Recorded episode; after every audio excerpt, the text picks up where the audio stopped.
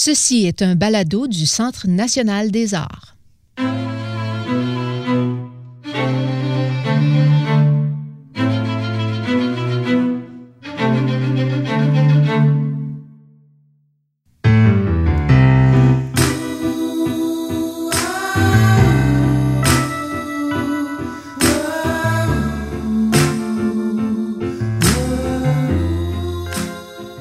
Bonjour et bienvenue à la balado Au cœur de la musique d'ici. Mon nom est Xavier Forget, producteur associé de Siena Présente. Au cœur de la musique d'ici vous propose des entretiens avec des musiciens canadiens sur des sujets variés comme la vie de tournée et les artistes qui les ont inspirés. Joignez-vous à nous tous les mois pour une nouvelle entrevue.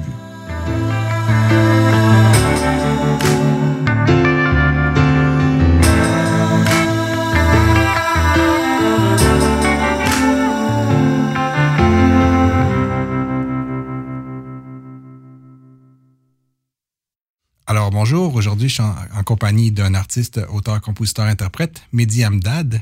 Xavier Forget, mesdames et messieurs. Merci. Mieux connu sous le nom de Mehdi Cayenne. Exact, exact. La première question va être, est-ce que Mehdi Cayenne c'est toi ou c'est le groupe ou ça fait pas ça fait pas de différence?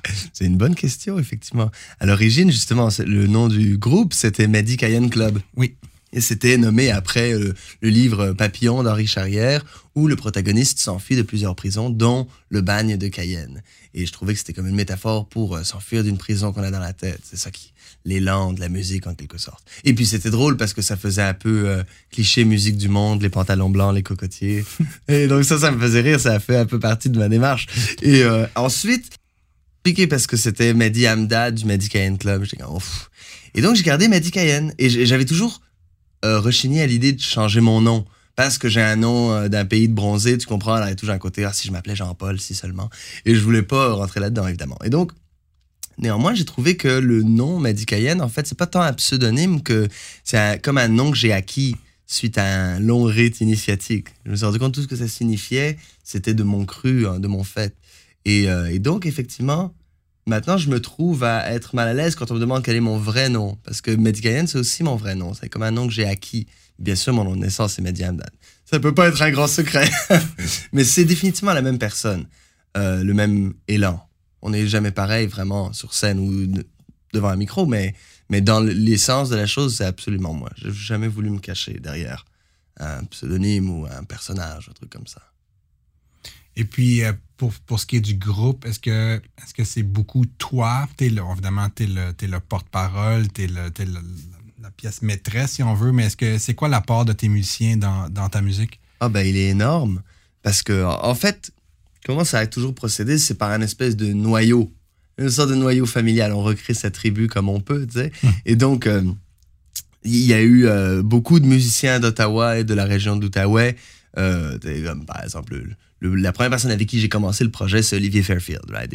Jusqu'à maintenant jusqu'au dernier album je travaille encore avec lui et ainsi qu'avec son père Charles Fairfield et ensuite, euh, ben, François Gravel aussi, qui est de Hall et tout ça. Et donc, il y, a- un noyau de gens. Il y a eu à peu près une dizaine de personnes qui ont passé dans le Cayenne Club.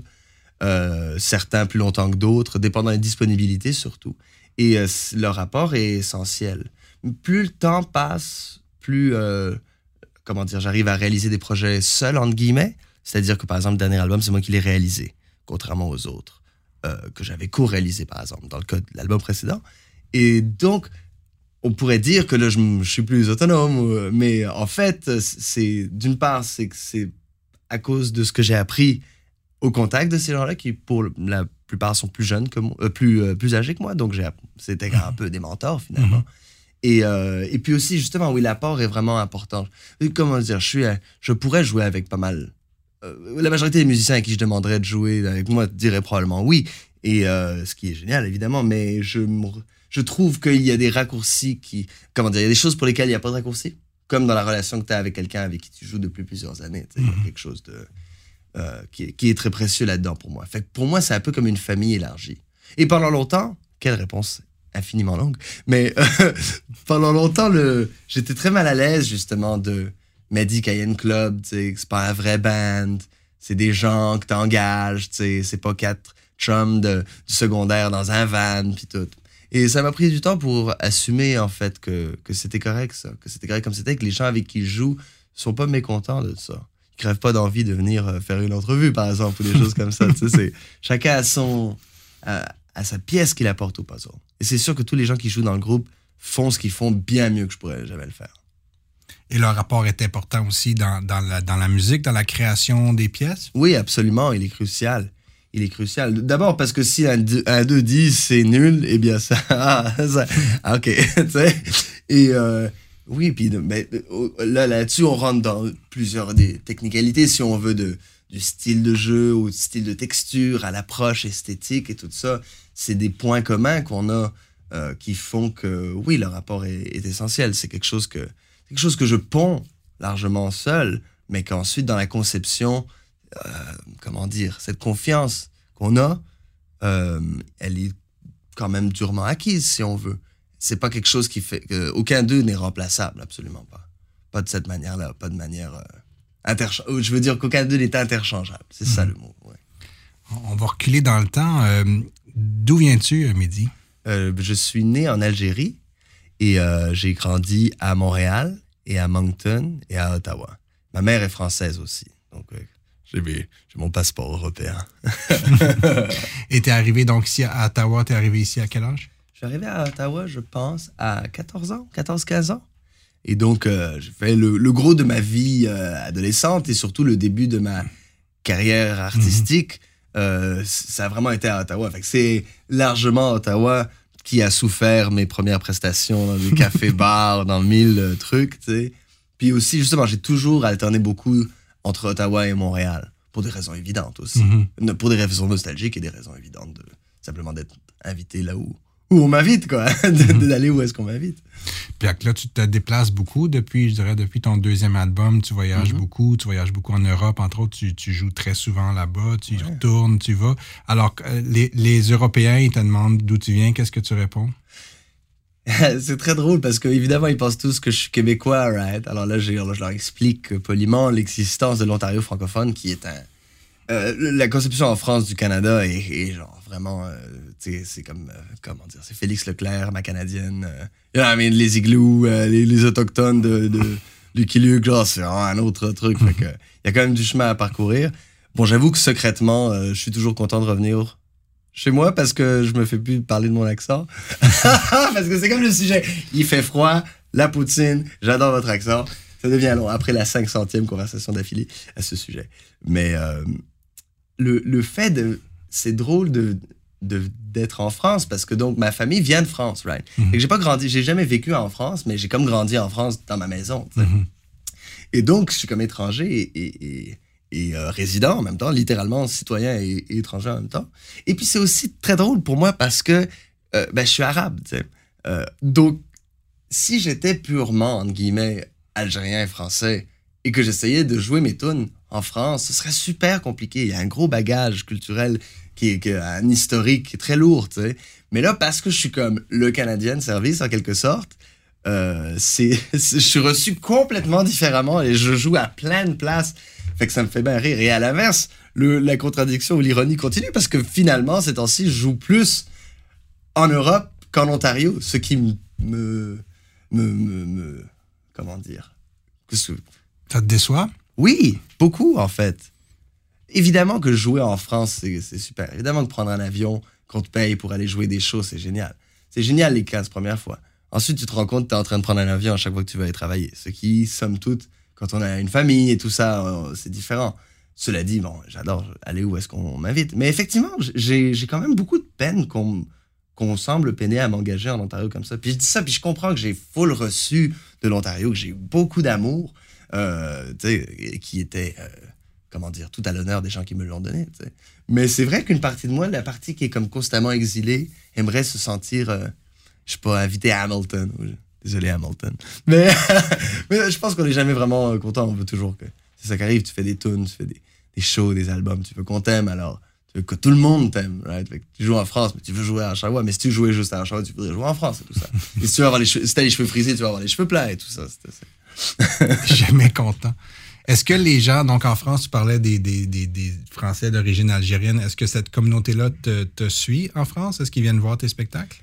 à part ma famille et les gens qui simplement évoluent dans la euh, société française, qui seraient exposés à ce spectacle-là. Pas vraiment. Je soupçonne que quand on est dans le milieu de la chanson francophone, on finit généralement par aller jouer dans les pays de blancs riches. C'est normal. C'est donc la Belgique, la Suisse, la France. Je m'en vais pas euh, jusqu'à maintenant et malheureusement, euh, je sais pas à, Johannesburg euh, ou à, bon, c'est pas francophone là-bas, mais à Haïti ou Vietnam ou, tu sais. Mhm. Donc, effectivement, les contextes, c'est, c'est pas facile de, d'aller chercher ce monde-là, entre guillemets, parce mhm. que, cela dit, j'ai par exemple joué à Barbès, à Paris, dans le quartier où mes parents se sont rencontrés. C'est un quartier donc historiquement immigrant et tout ça. Donc, euh, j'avoue que je pense pas vraiment à ça aussi. J'ai pas vraiment. Mhm. Parce que même comme arabe aussi, j'ai une sensation de est-ce que je suis vraiment arabe? Il parle pas vraiment arabe, il a pas grandi là, puis tout ça. Donc, je suis jamais complètement euh, bien assis sur la chaise. Je suis toujours un peu à côté. Donc, je finis par jouer juste pour des gens, évidemment. Donc, l'identité que es la plus, à laquelle tu es la plus familière, donc, c'est d'être franco-ontarien, si je comprends bien. J'aimerais répondre oui parce que ce serait plus simple, mais en fait, non. Il n'y a rien qui est simple. ouais, c'est ça, c'est que le tout. En fait, c'est le paradoxe identitaire qui me représente. Cela dit, j'ai un amour euh, et une, conscience, une compréhension de, par exemple, du milieu franco-ontarien euh, qui est euh, approfondie, mais, mais comme elle est justement en Algérie, au Québec, en Acadie, en France aussi. Et, et c'est pas, ça pourra jamais être l'un ou l'autre. C'est toujours l'un et l'autre. Il y a toujours un alors, il vient de là et trois petits points et aussi de. Donc, ça, c'est une morale de vie aussi, que c'est pas l'un ou l'autre, c'est l'un et l'autre en fait. Je pense que c'est une philosophie qu'incarne ma musique et qu'incarne ce que je fais. Donc, dans ce paradoxe-là, je m'y retrouve. Mais personne me tape trop sur les doigts de d'être si euh, paradoxal, si on veut. Mais Ouais, c'est drôle. Ouais, on pourrait en dire longtemps. En restant sur l'enfance, euh, la musique, tu as commencé à apprendre ça quand? C'est un instrument, c'est le chant? C'est, euh, je peux vous dire exactement, Monsieur Forget. C'est, euh, c'était un Casio CT670 que j'ai encore. Que notre voisin Tom euh, au troisième étage de l'édifice à la rue Queen Mary, nous avait offert à Montréal quand j'étais enfant. Tom, plus tard, est parti à l'hôpital parce que Jésus lui parlait sur la croix du Mont-Royal. Et euh, c'est resté un de ses hauts faits de nous passer cet instrument-là. Et, dès que j'étais donc enfant, je, on n'avait pas l'argent pour des cours de musique. Mais j'ai toujours appris de manière autodidacte. Et, et dès le début, je me rappelle, par exemple, à 6 ans, j'avais comme une toune à ma mère, je disais, check, check, j'ai une tune. Et c'était genre, mais c'était très conceptuel. C'était le son de, de string, tu sais. Et, et, la note la plus basse, je disais, check, mom, ça c'est l'enfer. Puis là, il va à la note la plus aiguë, et ça c'est le paradis. il y avait là toutes les thématiques majeures abordées dans mon œuvre. Et euh, ensuite, avec j'ai comme, j'ai appris à jouer du piano tant bien que mal. Et ensuite, à 15 ans, je suis tombé amoureux de Caroline en étant à de la salle. Je voulais aller en musique, mais j'étais pas assez bon, alors ils m'ont mis en théâtre. Et, euh, et donc, je suis tombé amoureux de Caroline et j'ai emprunté sa guitare pour euh, l'impressionner ostensiblement. Ça n'a pas vraiment marché parce que j'ai vraiment magané sa guitare en apprenant à jouer dessus, mais ça a marché avec la guitare. Et depuis, j'ai passé juste beaucoup de temps dans des parcs comme ado. Pas depuis, mais bref, à partir de ce moment-là, plutôt, euh, j'ai juste beaucoup bourlingué, comme on dit pour faire un euphémisme. Euh, et c'est ça. Ça a vraiment procédé de là. J'ai toujours appris de manière autodidacte et en jouant avec d'autres mondes. Mhm. Donc, c'est, je sais pas, le plaisir que ça m'a procuré, ça, la chance que ça m'a offert, c'est de juste pouvoir jouer en aimant ça. Il y a beaucoup de gens qui ont des cours de musique, ce qui est génial, bien sûr, mais qui nécessairement n'ont pas eu la chance de développer une relation de plaisir avec mhm. la musique. c'est vraiment venu par ça, par, le plaisir. Ouais, je jouais exactement ce que je voulais jouer, tu sais, tant bien que mal. Et puis à la longue, ben, j'ai évidemment appris des rudiments de musique, euh, de composition, mhm. d'harmonie et tout ça. Mais ouais, le fait que ce soit un pur plaisir, c'était d'ailleurs d'abord salvateur et je pense que ça m'a permis de m'exprimer dans ma propre voix aussi plus facilement. Ben, j'ai commencé à écrire des chansons, ben, comme je disais là, depuis ça, mais c'était mon premier réflexe d'écrire des tunes. Ce qui, pour faire un dernier, une dernière parenthèse, mhm. euh, souligne à quel point le fait d'être musicien et d'écrire des chansons, en tout cas pour moi, procède pas d'une notion de légitimité concrète. C'est-à-dire, personne se lève le matin en disant bon, il y a Beethoven, il y a Nina Simone, et là, il y a moi. oui, on n'espère pas. C'est ça, on procède tous dans une espèce d'inconscience de genre euh, qui est complètement euh, mu du simple désir de, s'exprimer, du besoin de s'exprimer, en fait. Mm-hmm. Et donc, Je sais pas pourquoi j'ai tellement trippé à écrire des tunes dès le début, mais c'est sûr que ça me. Et t'avais quel âge environ quand t'écrivais tes premières chansons? Ouais, chanson, chanson, là, donc pas à 6 ans le, le concept, là. Ta musique de film. ouais, ouais, exact. Euh, c'était à 15 ans. Dès que j'ai commencé à jouer de la guitare, trois semaines après, j'avais des tunes. Et j'avais un prof, Jean-François Thibaudot, qui était extraordinaire. C'était le prof de religion. Et lui, il m'a dit Hey, j'ai vu que tu commences à jouer de la guitare. Quand on a une présentation orale maintenant, tu peux euh, présenter une tune à la place de faire un- une dissertation. Alors, ça, ça m'a folle aidé. Puis là, j'ai commencé à faire une tune par jour. Et c'est ça. Et donc, tes premiers spectacles, c'était en classe. euh, Le premier spectacle que j'ai organisé, en fait, c'était avec Louis-Philippe Robillard. Le premier spectacle que Louis-Philippe Robillard a joué, c'est celui que j'ai organisé dans la cafétéria de l'école de la salle le 17 ju- juin 2005. Et euh, c'était extraordinaire. Je pense qu'il y avait plein de nos amis de filles qui avaient pris de l'ecstasy, fait que ça jasait tout le long. Ce qui m'a- m'aura préparé à 15 ans de ça encore, genre. Et euh, et c'était, je sais pas, c'est quand même extraordinaire, oui, que l'école m'ait laissé faire ça. Euh, et depuis, c'est parce que je connaissais un gars, Nicolas Descaries, dans la même école, que lui, il savait comment contacter un bar pour faire un show. C'était un savoir mythique et inatteignable.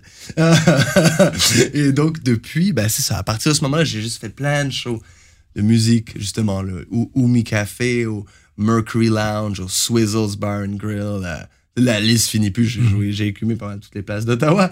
Et, euh, et ben, c'est ça. Mais je faisais aussi beaucoup de slam.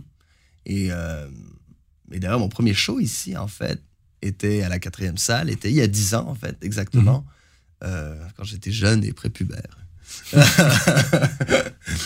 Et puis, est-ce qu'il y, y a eu des doutes dans ton esprit que, pas être un, un- que, que ta carrière allait pas être un aide d'artiste? Donc, c'est-à-dire que tu as toujours, dès que tu as commencé, su que c'est ce que tu voulais faire? Euh, paradoxalement, et sans aucune légitimité euh, réelle, oui, en fait. Le moment exact où j'ai décidé que c'est ça que j'allais faire pour de vrai, c'était à ma fête à Sudbury, dans un bar avec Trisha Foster, pour mes 20 ans, dans la tournée Les Héritiers de Champlain. Et là, euh, j'ai juste décidé que c'était ça qui était ça. Et avant ça, tu vois, j'avais en parallèle, parce que j'ai commencé à gagner ma vie avec ça à 18-19 ans, mais en parallèle, je faisais du travail dans un camp pour personnes en déficience intellectuelle de Camp Gatineau. Et euh, bref, à partir de ce moment-là, j'ai vraiment rien fait d'autre que ça. Et encore une fois, ça procède pas d'une légitimité réelle, mais je pense que d'où ça vient, euh, à part le pur désir, c'est aussi tout un côté de la, la culture de la diaspora chez les, les gens qui sont immigrants, les familles immigrantes. Euh, Il y a un côté que les gens qui m'ont amené au monde, comme, comme la majorité des, des autres, euh, ils n'ont pas pu faire vraiment ce qu'ils aimaient de leur vie. Pas parce qu'ils étaient faibles, mais à cause des circonstances de la vie. Et donc, euh, je pense que j'ai toujours ressenti très fort ce besoin absolu de suivre le plan A, pas développer un plan B et retomber dessus. Euh, et c'est aussi tout à l'honneur de mes parents d'avoir fait confiance là-dessus. Ils ont pas du tout- ils sont pas du tout tombés dans le cliché de la famille grande quand tu vas être docteur pour assumer l'avenir. Ils m'ont laissé pas aller à l'université. Dans ma famille, c'est fou ça. Pas aller à l'université quand t'es une famille immigrante, c'est genre c'est rarissime. Toute ma famille a été à l'université, on fait beaucoup d'études et tout ça. C'est et donc je sais pas, ils ont été vraiment cool avec moi et ils ont jamais posé la moindre résistance. Et c'est quand même extraordinaire. Et tu supportes encore beaucoup dans, dans ce que tu fais? Ouais, ouais, tu sais, euh, personne se crée lui-même, mais, ouais, mais comment dire, dans toute mon enfance et mon adolescence, mes parents en avaient comme en masse sur les bras. Puis moi, j'étais le dernier de la famille, tu sais.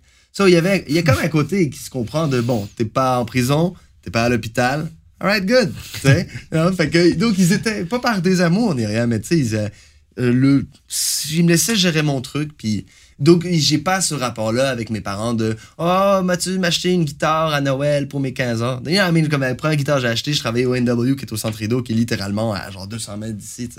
Euh, donc, je sais pas, ils, euh, ils m'ont. Mais je veux pas dire là-dedans qu'ils m'ont pas appuyé. Ils m'ont énormément appuyé, mais ils m'ont juste laissé faire. Ou encouragé, peut-être pas Ouais, nécessairement ouais. financièrement, mais Non, pas financièrement, mais effectivement, mais dans l'amour, bien sûr. Je veux dire, ma mère s'en vient à soir. Tu sais, mon père, il vient en France. euh, Quand je viens en France, il vient voir mes shows, puis tout. Fait que, oui, bien sûr. Mes frères aussi m'ont beaucoup encouragé. tu Mhm. Euh, j'ai pas eu la chance d'écouter ton nouvel album qui sort ce soir, donc tu vas Ouais. jouer devant Ouais. le public, je pense, pour la première fois. Est-ce que ce sont des chansons que tu casses ce soir ou c'est des chansons que tu joues déjà depuis un certain temps? Euh, certaines, je casse pour la première fois. D'autres, je rode en spectacle depuis un certain temps. La minorité est rodée euh, par la route. Mais en même temps, une fois que tu l'as enregistré, comme j'ai fait là, j'ai fait des dizaines de versions de certaines des chansons. Elles sont en dedans de moi, elles sont rodées en maudit. Je n'ai pas besoin de réfléchir aux paroles et aux accords. Je les connais en, maudit. Et donc, euh, mais oui, il y a beaucoup d'inédits. C'était aussi l'objectif, c'était d'arriver, de retourner à, Ottawa, puis de vraiment faire un nouveau spectacle et une, une mhm. cassure nette avec euh, ce qui était là avant. Et ça, c'est aussi dans le son, dans les instruments qu'on utilise et tout ça. Il y a mhm. vraiment des distinctions qui ne sont pas vraiment visibles à l'œil nu. C'est pas comme si je joue de la harpe pendant le show? Dommage pour tout le monde. Mais il y a comme un, mon setup est très différent, les sons sont très différents. Mais je me sens vraiment prêt. J'ai pas, j'ai pas peur comme, euh, comme quand on n'est pas prêt. Cette évolution du son, c'est quelque chose qui s'est fait progressivement sur la route au fil des essais ou es vraiment, tu t'es vraiment arrêté puis tu as cherché des nouvelles sonorités puis tu as voulu transformer ce que tu faisais? C'était vraiment une volonté, effectivement. comme l'album précédent était très doux, folk rock, truc, tu sais. Et je l'aime bien. Je l'aime beaucoup, bien sûr, mon album précédent, mais comment dire? La musique que je fais et la musique que j'écoute, c'est vraiment quand même deux choses assez euh, vastement différentes. Et effectivement, euh, je me suis un peu fatigué de ça, en quelque sorte. Et pas pour, faut pas penser que je faisais cette musique-là pour plaire à d'autres ou whatever. Il y a toujours un écart entre ce qu'on voudrait être et, son fantasme, son héros et ce qu'on est réellement. Et c'est normal. Mm-hmm. On n'est pas là pour incarner un rôle, on est là pour suivre ce qui vient dans, dans de soi. Et, euh, mais néanmoins, je pense que le, donc l'objectif de, de ce changement de sonorité n'était pas d'essayer d'être cool aux yeux de quelqu'un d'autre, c'était de traduire mieux le paradoxe dont on parlait jusqu'à maintenant. Mhm. Euh, et il y a eu une recherche sonore là-dedans, mais qui s'est faite très lentement et qui n'est pas vraiment aboutie. Comme, comme ils disent, le vise la, lune et tu tomberas dans les étoiles. C'est un peu ça le truc. On tombe toujours un peu à gauche de la chose. Mais dans cet essai-là, il y a quelque chose qui s'est passé quand même, qui, traduisait les sensibilités que j'essaie de traduire. Par exemple, le fait que j'écoute. Les trucs que j'ai tendance à écouter, c'est comme du hip-hop euh, expérimental et, de la musique africaine euh, moderne et je sais pas, de la musique cajun euh, de, de 1830 puis tout. So, tout ce que je viens de décrire là, ça s'entend pas, pas en tout dans les nouvelles tunes que j'ai faites, Mais tu sais, quelque part entre les deux, il y a comme. Euh, c'est comme une larve, tu sais, qui avance dans la terre sans voir. Je me trompe ou c'est un, c'est un de c'est l'album, ton nouvel album que, tu, que tu fais après avoir voyagé le plus. les autres, tu as, vraiment percé avec ton précédent album, tu as mm-hmm. voyagé beaucoup. Est-ce que ça change dans ton écriture? Est-ce qu'on l'entend? Wow, ben j'avais pas pensé à ça. Euh, pardon, est-ce que, j'ai laissé finir la question? Non, vas-y. Euh, c'est... Oui, oui, c'est totalement vrai. Effectivement, j'ai beaucoup plus bougé suite à cet album-là, c'est logique. Ouais, plus bougé, c'est un euphémisme.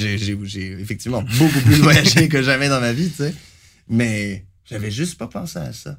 Et effectivement, il y a ce côté-là de. Parce qu'à force d'aller, comme tu disais, en France, salut, moi je suis un tel, je viens de là, on traduit ces, paradoxes culturels. Puis effectivement, dans cet album-là, par exemple, il y a euh, des expressions idiomatiques arabes, euh, franco-ontariennes, québécoises, acadiennes, françaises. Ça, c'était volontaire d'une certaine manière, mmh. d'aller chercher une particularité dans le texte. Alors que les textes précédents de l'album précédent étaient plus généralistes, je pense, dans le, vocabulaire. Et aussi, ben, c'est aussi simplement le fait d'avoir enregistré à plus d'endroits et sur une plus longue période. Jusqu'à présent, effectivement, j'ai amené mes 15 tunes chez Charles Fairfield. On me disait, on fait un album pendant deux semaines. Puis là, après, c'était comme, ben, c'est ça l'album qu'on a. Alors que là, j'ai pu. Je suis allé chez mais je suis allé chez Olivier à. Je suis allé à Montréal dans un studio dont je ne peux le nommer le nom parce qu'il appartient à, un groupe plus célèbre que moi. Et euh, à Paris surtout, et à, Vancouver d'abord, et ensuite à Paris au studio La Frette. Que d'ailleurs, euh, j'ai pu. Euh, c'est finalement pas mal grâce à Marie-Jo entre autres, que j'ai pu enregistrer là-bas. C'est son amoureux qui tient le studio, puis il a été d'une gentillesse extraordinaire. Olivier Bloch l'aîné et les deux ingénieurs Anthony Cazade et Nicolas Quéré. Donc c'est effectivement en faisant des tournées que j'ai pu terminer dans tous ces mhm. endroits-là, et en prenant mon temps aussi. Donc toutes ces choses-là sont issues du voyage. Et il y a une autre chose là-dedans qui m'importe, c'est que dans cet album-là, comment dire, je savais que pas mal n'importe quel réalisateur réalisatrice que j'aurais voulu approcher aurait probablement dit oui. Mais d'abord, j'ai réalisé que j'avais une responsabilité qui m'incombait, que ce son que j'avais dans la tête, c'était qu'à moi que je pouvais vraiment demander de, creuser pour aller le chercher. Et aussi, tous les gens qui ont travaillé sur l'album l'ont d'abord fait par intérêt et désir personnel. Parce que, tu sais, on peut pogner une grosse sub puis envoyer 15 000 à n'importe quel producteur. Être comme, ah, puis, c'est-tu bon mes tunes? Mais c'est vraiment pas l'approche que je veux. sais. Je veux que la personne tripe. Comme ils disent en anglais, euh, real recognize real. Et comment ça, comment ça marchait? Est-ce que tu enregistrais une chanson différente dans chaque studio? Tu as parlé de plusieurs studios. Donc, est-ce que, ou est-ce que tu retravaillais certains trucs que tu avais déjà fait? C'est un mélange des deux. Euh, il y a des. Pour être plus précis, j'ai fait donc une session de quatre tunes chez Charles. Euh, j'en ai gardé, euh, je pense, aucune. De ça, ou une. J'en ai gardé une. j'ai fait une session de de deux, trois tunes chez Mark Lawson, donc à Montréal. J'ai fait deux tunes chez Olivier Fairfield. On a gardé une, il y a des versions alternatives. À Vancouver, j'ai fait une session marathon de quatre jours parce qu'on était strandés là avec Coup de cœur francophone, qui était comme Time Gig le 23, puis là le 28, en tout cas. Fait que j'attendais avant de jouer avec euh, Michel Rivard d'ailleurs. Et euh, on était dans ce studio un peu glauque et on a fait 17 tracks en quatre jours. Ce qui était complètement ridicule, c'était tellement intense. Oh my God. Et ensuite, en France, à Paris, j'ai fait plusieurs sessions, mais d'abord, pretty much six jours euh, euh, dans ce studio qui est un énorme manoir au nord de Paris. Un, truc extraordinaire. Genre, Nick Cave a recordé là, Arctic Monkeys, mm. tout du monde qui sont bien plus big que moi. Ça n'a pas d'allure que je sois là. C'est juste par la pure générosité de, des gens qui tiennent ce studio. Et là-dessus, on a fait la moitié de l'album, en fait, à la frette. Mais il faut comprendre que j'étais capable de faire la moitié de l'album là. Parce que tu avais fait Yeah, j'ai fait, je te dis, j'ai fait 80 démos de, de tunes, puis il y a des tunes comme Sassville sur l'album. Euh, il y a eu 15 euh, versions, tu sais. Ce qui sonne, c'est un peu malade, mais je suis mieux, je suis plus, comment dire, j'assume différemment cet album que les autres pour cette raison-là. Il y a vraiment le truc de quelque chose de vraiment mûrement réfléchi. C'est toujours tanné quand tu lances ton album. C'est ça un peu le secret que tous les albums, tous les artistes savent. C'est que pendant le temps que je vous le montre, je l'ai tellement écouté, moi je suis plus capable de l'entendre. Mhm. Mais quand il joue, là déjà, je suis comme yeah. Ah ouais, ça je peux l'assumer, je trouve ça très bon. Puis là, ces chansons-là, donc ça, l'album, c'est un moment dans le temps, puis les chansons vont continuer à vivre puis à changer. Ou tu restes pas mal aux versions Ah ben c'est vrai que je verrai, je verrai au fur et à mesure. Il y a toujours des changements, mais Ouais, non, je trouve que l'album, effectivement, été abouti à une forme euh, euh, que, que j'espère, bah, que j'espère, on s'en fout que ce soit définitif ou pas, mais effectivement, il y a eu, il y a certainement un aboutissement dans la forme de ces tunes-là, vu qu'elles ont vraiment eu le temps de grandir. Mais il y en a, il y a, comment dire, c'est parce que j'ai fait plein de tunes aussi. Puis j'ai plein d'autres projets, je suis tout le temps en train de. Je, je retire beaucoup de satisfaction dans le fait de travailler d'autres tunes. évidemment, il est malvenu de parler de ses prochaines tunes quand on est en train de sortir un album. Donc, je ne le ferai pas. Mais, mais en vrai, c'est ça que. You know, quand, quand tu sors un album, tu fais une tournée, tu es comme en mode répétition. Il y a quelque chose de créatif, mais comme tu es en train de répéter la même chose mhm. tous les jours, comme le jour de la marmotte. You know, ce qui a son propre plaisir et a sa propre réinvention. Mais en moi-même, effectivement, le viser les prochains trucs, c'est stimulant aussi. Et puis aussi, Radio Batata, c'est comme un monde. Il y a des chroniques qui vont avec, il va y avoir un livre qui va aller avec ça, il y a d'autres albums ou d'autres pièces de musique qui sont attachées au même univers. Et donc, euh, je retire beaucoup de satisfaction de ça. Ma sensation du futur se développe, développe là-dedans. Pour le reste de la vie des tunes sur l'album, sur scène, tu le sais en le faisant. Fait que là, je, vais voir. C'est ça. Pour terminer, je voulais te parler de ça, justement, les chroniques que tu fais de, de Radio Batata. C'est quoi le lien avec l'album? Tu dis que ça va ensemble, qu'il va y avoir un livre également. Donc, cette ces chroniques d'humeur ou sociopolitiques que tu fais, que tu, que tu remets sur tes réseaux sociaux. Donc, c'est quoi le. Quel est le lien avec justement ta musique, tes chansons? Ben, c'est effectivement une coïncidence comment tout ça, ça s'est passé. À l'origine, j'avais fait donc ce documentaire radio avec Marie-Laurence Rancourt, qui est mon amoureuse, sur ma famille, qui s'appelle L'écorce et le noyau. Et ça, ça informe toute la notion de paradoxe et tout ça dans les textes dans l'identité, blablabla, c'est vraiment dans les mêmes cordes, même si c'est complètement différent. Pour moi, d'ailleurs, ce documentaire est aussi bon qu'un album. De loin. C'est vraiment une œuvre d'art dont je suis extrêmement fier, euh, à laquelle je suis fier d'avoir pu participer. Et ensuite, les chroniques, justement, c'est comme aller un peu dans le même élan. Euh, on m'a proposé, Radio-Canada m'a proposé de faire ces chroniques pendant un an, toutes les semaines. Et, ben, tu sais, de deux choses l'une, c'est que euh, il y, a une réconciliation avec le fait, avec, avec le mot par les chroniques. avant, je faisais du slam, puis là, je me suis mhm. comme tanné de parler autant. Trop parler, on ne peut rien. Ceux qui parlent savent pas, ceux qui savent parlent pas. Je trouve que c'est généralement vrai. Et donc, euh, avec les chroniques, j'ai pu d'abord, vraiment par l'influence de Marie-Laurence, euh, mieux euh, assumer et comprendre la responsabilité qu'on a quand on prend parole sur les ondes publiques, qu'on a quand on a le privilège d'être un artiste, entre guillemets, d'être invité à la radio, d'être payé pour faire de la radio. On prend la parole, le temps de parole de plein de gens qui ne l'auront pas, qui la méritent beaucoup plus amplement. Et donc, par exemple, quand on m'a proposé les billets d'humeur, à première vue, j'étais sceptique parce que je me disais, mais attends, mais je vais aller dire, oui, Madame Gendron, le trafic, euh, la couche d'ozone, euh, les, whatever, les paradis fiscaux, tu. Euh, alors qu'il y a quelqu'un quelque part qui a un doctorat là-dessus, puis qui clairement beaucoup plus qualifié à en parler, mais que c'est moi qu'on va payer pour aller comme si ma parole valait plus, sais, ce qu'il faut. Et donc, j'ai vraiment insisté pour que ce soit à travers un filtre poétique, une sensibilité poétique, parce que ça, c'est mon champ d'expertise. Et ce qui, donc, dans le fond, est devenu euh, justement cette réconciliation avec le mot. Et, pour répondre à ta question plus directement, il n'y a pas de lien concret avec mes chansons. Le lien est vraiment au sujet des thématiques abordées et des sensibilités. Et le filtre, on a, on a toujours un certain style, si on veut, même s'il varie. Fait que moi, je trouve, je retrouve vraiment le même élan. Et parce que donc, il y a beaucoup plus de mots dans Radio Batata que dans Aube. Cette réconciliation par le mot se, se continue par les chroniques. Et puis, elles sont complémentaires, à mon sens les chroniques et les chansons. Est-ce que tu te définis comme étant un artiste engagé? Non? Oui, oui, entre guillemets. Entre guillemets, parce que, euh, parce que les deux sont croches. De dire non, moi je suis apolitique, euh, bon, tout à, pour tout à chacun, mais chacun, je dis, chacun fait son truc. Mais en moi-même, effectivement, je me sentirais lâche d'être comme oh non, non, pas du tout, la politique, je fais pas de politique, comme tout le monde fait de la politique. T'es es là sur tes deux pattes, tu parles, tu sais.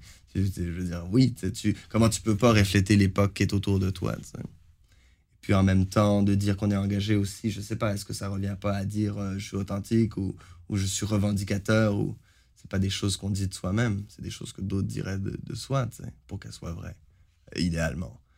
Mais encore une fois, j'ai pas, j'ai pas le choix que de refléter et d'essayer de dire sur ce que je vois autour de moi à un moment donné, tu procèdes comme adulte et tu te rends compte que personne n'est beaucoup plus intelligent qu'un autre, que je suis pas plus intelligent que les autres, les autres sont pas plus intelligents que moi, on est tous pas mal là, tu sais. Donc, tu essaies de faire de ton mieux, tu sais, euh, pour dire un truc que tu sens, tu sais. Mais, oui, je sais pas. Il n'y a pas de réponse claire à cette question-là, n'est-ce pas? Mais ce qui est sûr, c'est que tous les trucs qui sont plus universels dont j'essaie de traiter dans mon œuvre, j'essaie de les traiter de manière euh, personnelle, subjective, particulière. sais Faire nous sommes comme ça, eux sont comme ça, les trucs comme ça. C'est toujours par le regard intérieur. Donc il y a ça, et ça c'est la différence entre l'album précédent et celui-ci, c'est que le regard ah, dans les chansons est vraiment vers l'extérieur. Mais il y a toujours un filtre très personnel qui est appliqué pour que ce soit pas justement un simple pamphlet ou, ou, des slogans en fait. Parce que des slogans, c'est pour vendre des trucs, mais je suis pas là pour vendre un truc. Fais pas ça pour le cash. Si je voulais faire du cash, c'est pour ça que je ferais comme métier, évidemment. Voilà. pour terminer, à quoi tu rêves pour l'avenir comme artiste? Ben, il y a deux éléments là-dedans. D'abord, le, premier rêve, ce qui fait toujours plus, euh, qui m'offre le plus de stimulation, de joie immédiate, c'est contempler des projets artistiques futurs pousser des limites euh, dans, le, dans ce qu'on crée. Donc ça, je pourrais faire un gros speech sur qu'est-ce que je veux aborder, mais ce serait, ce serait inutile. Ce serait comme parler de ton cadeau de Noël que je vais t'offrir à Noël prochain, c'est qu'importe. J'ai très hâte. N'est-ce pas? Et euh, mais aussi, effectivement, ce que j'aimerais, euh, c'est pouvoir faire mon métier le plus longtemps possible. Et j'aimerais que assez de gens aient conscience de mon œuvre pour que je puisse nourrir ma famille, et la famille de ma famille. Ce serait vraiment ça l'idéal. You know? Parce qu'en en fait, moi, je m'en fous de mon argent de personnel. J'ai vraiment, j'ai aucun vrai rêve d'argent, de je vais faire ci ou ça. Mais j'aimerais gagner beaucoup d'argent pour pouvoir m'occuper de ma famille au mieux. C'est vraiment mon souhait. Euh, ce qui est normal, je pense que tout le monde se souhaite ça. Mais pas vraiment pour moi, ça m'intéresse pas tant pour moi. Mais vraiment, moi, j'aimerais ça, que mes kids puissent aller à l'université avec euh, le son d'une guitare. Ce serait pas mal cool. Je te le souhaite. Merci. Mehdi Abdan, Mehdi Cayenne, merci beaucoup.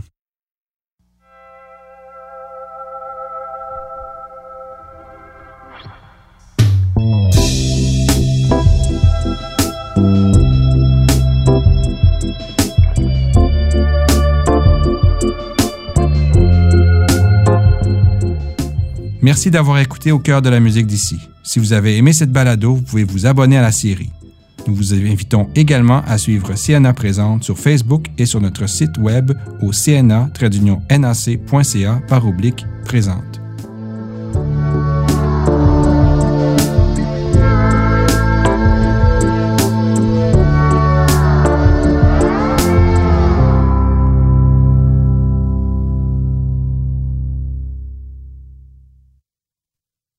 Ce balado du Centre national des arts a été enregistré à Ottawa par l'équipe des nouveaux médias du CNA. Écrivez-nous à baladocna.gmail.com. Vos commentaires et vos questions sont pour nous très précieux. N'oubliez pas, consultez le site web baladocna.ca pour voir d'autres fascinants fichiers balado du CNA ou abonnez-vous gratuitement sur iTunes sous la rubrique Centre national des arts. Le Centre national des arts du Canada vous dit à la prochaine.